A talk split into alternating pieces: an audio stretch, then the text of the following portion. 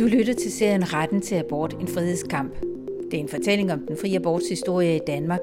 Din værter er Sara Fornesten og Dorte Chakravarti. Det her er ikke et rigtigt afsnit, det er en introduktion.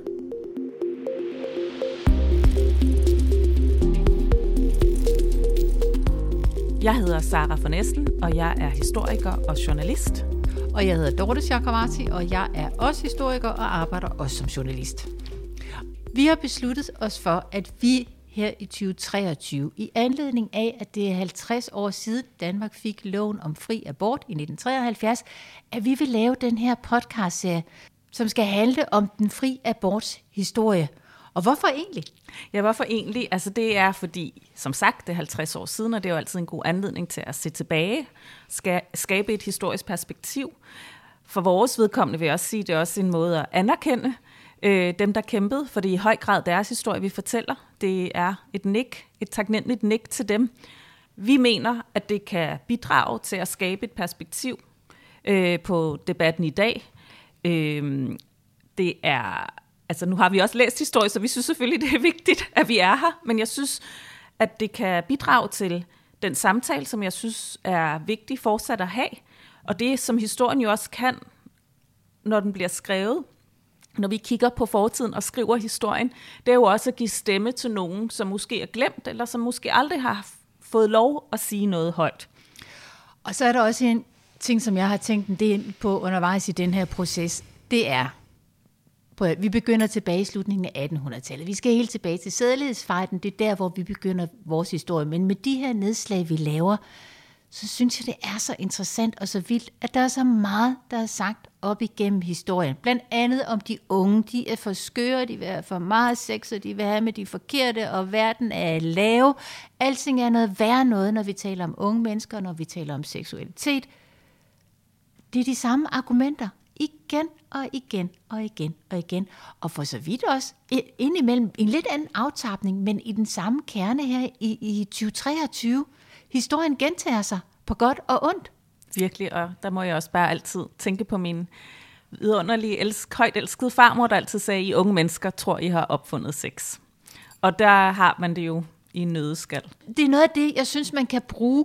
Altså nu skal vi nok lade være med at afsløre det hele, fordi der kommer de her ni forrygende afsnit, hvor vi laver nogle nedslag. Men det er bare påfaldende, hvor meget vi skal igennem den samme diskussion igen og igen, årti efter årti, for at nå frem til, hvor vi er i dag, tyve treogtyve, hvor vi stadigvæk skal tale om det her med den frie abort. Ikke retten til fri abort, men vi kan sagtens diskutere dilemmaerne, de etiske dilemmaer. Vi kan sagtens diskutere abortgrænsen. Der er en masse, vi kan tale om. Og det er det, vi gerne vil prøve at åbne for. Giv det historiske perspektiv til at fortsætte den her snak. Den gode, konstruktive snak. Lige præcis. Og igen, det er vores version. Og vi fortæller det jo som en udviklingshistorie, og det er med, altså det ved vi jo også som gode historikere, det kan man ikke altid. Men igen, det er, den, det er sådan, vi har valgt, øh, og vi har kigget på vores kilder, vi har valgt de her historier, vi har valgt de her nedslag. Men vi kan jo også se i den periode, vi diskuterer, at det er en zigzag. Ja. Vi kan ikke tale om en lige progression, vi kan ikke tale om en lige linje ind i solskinnet, hvor alt ligesom bliver oplyst, og vi alle gør, som vi synes er bedst for alle. Og det kan vi jo også se igen i den her abortdiskussion. Vi taler jo på et tidspunkt om danske kvinder, der kunne rejse til Polen og få en abort. Sådan er det jo åbenlyst ikke i dag. Og så på den måde kan vi også se, og vi gør det jo også i skyggen af de beslutninger, der er taget i U S A. Så vi kan jo hele tiden se, at de her, hvad vi mener er rejsen mod et oplyst fremtiden, den fremgangsrige fremtid, at det ikke er sådan, historien går, men det er sådan, vi alligevel lidt fortæller den, eller har valgt at fortælle den i de her ni afsnit.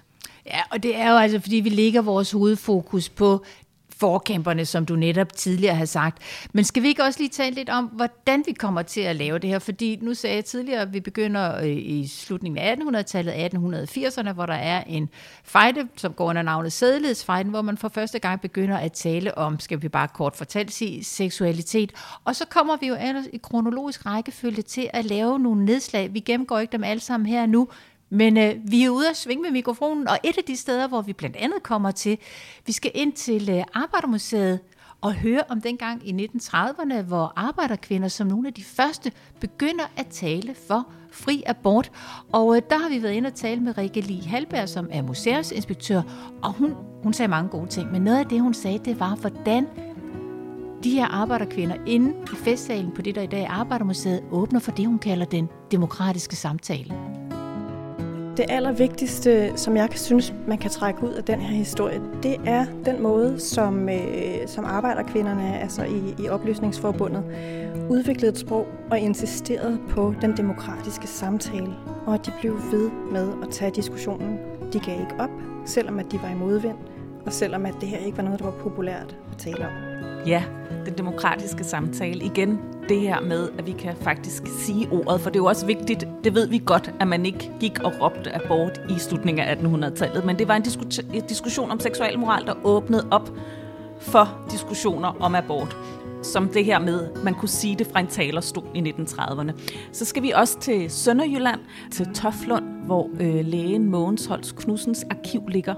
Øh, og han var læge, og han var også abortlæge. Han foretog aborter i halvtredserne og tresserne, og han blev fængslet to gange for det faktisk. Så han foretog de her illegale aborter.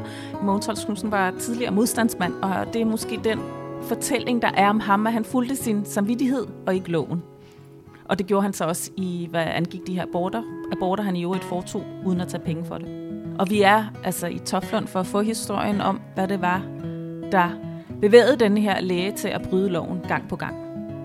Jeg, jeg tror faktisk ikke, at lokalsamfundet tog stilling til, at det var en, en, en, en forbrydelse. Sådan tror jeg slet ikke, man opfattede det. Øh, Holst Knudsen var en læge, der hjalp øh, folk, der var i nød.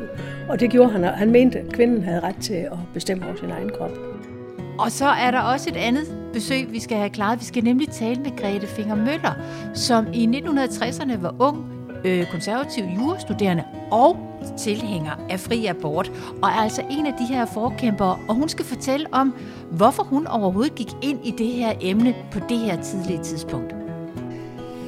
Jeg blev student i enogtres, og allerede mens jeg gik i gymnasiet, synes jeg, at kvinder blev behandlet uretfærdigt. Og så var der to ting, der var afgørende for, i min, for mig personligt i min tilgang.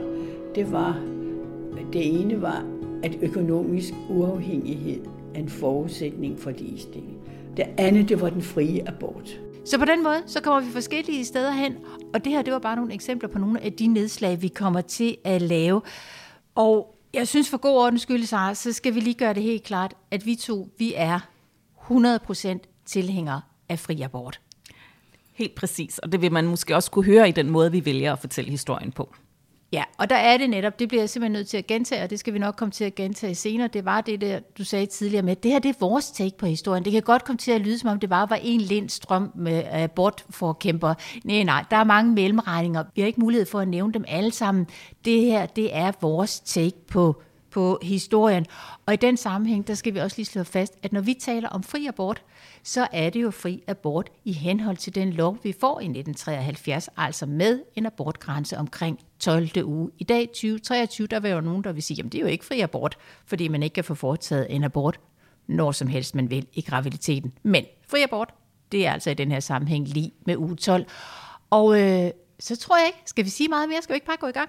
Vi kan nævne vores Instagram, som hedder Abortåret, hvor vi også ligesom deler nogle af vores arkivmaterialer, billeder osv., alt det vi ikke havde plads til faktisk i vores podcast. Øh, og igen, podcasten, Instagram, det hele er også i virkeligheden smagsprøver og opfordringer til at læse videre og snuse videre i den her historie.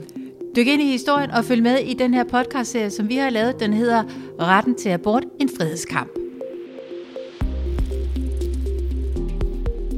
Du har lyttet til Retten til abort, en frihedskamp. Din værter har været Sara Fornesten og Dorte Chakravarti, som har tilrettelagt og produceret. Del endelig den her podcast, og tjek også gerne ind på vores Instagram-profil Abortåret, hvor du kan se de bøger, vi kommer til at tale om. Du kan også se billeder fra de steder, vi besøger, og i øvrigt følge med i Abortåret tyve treogtyve.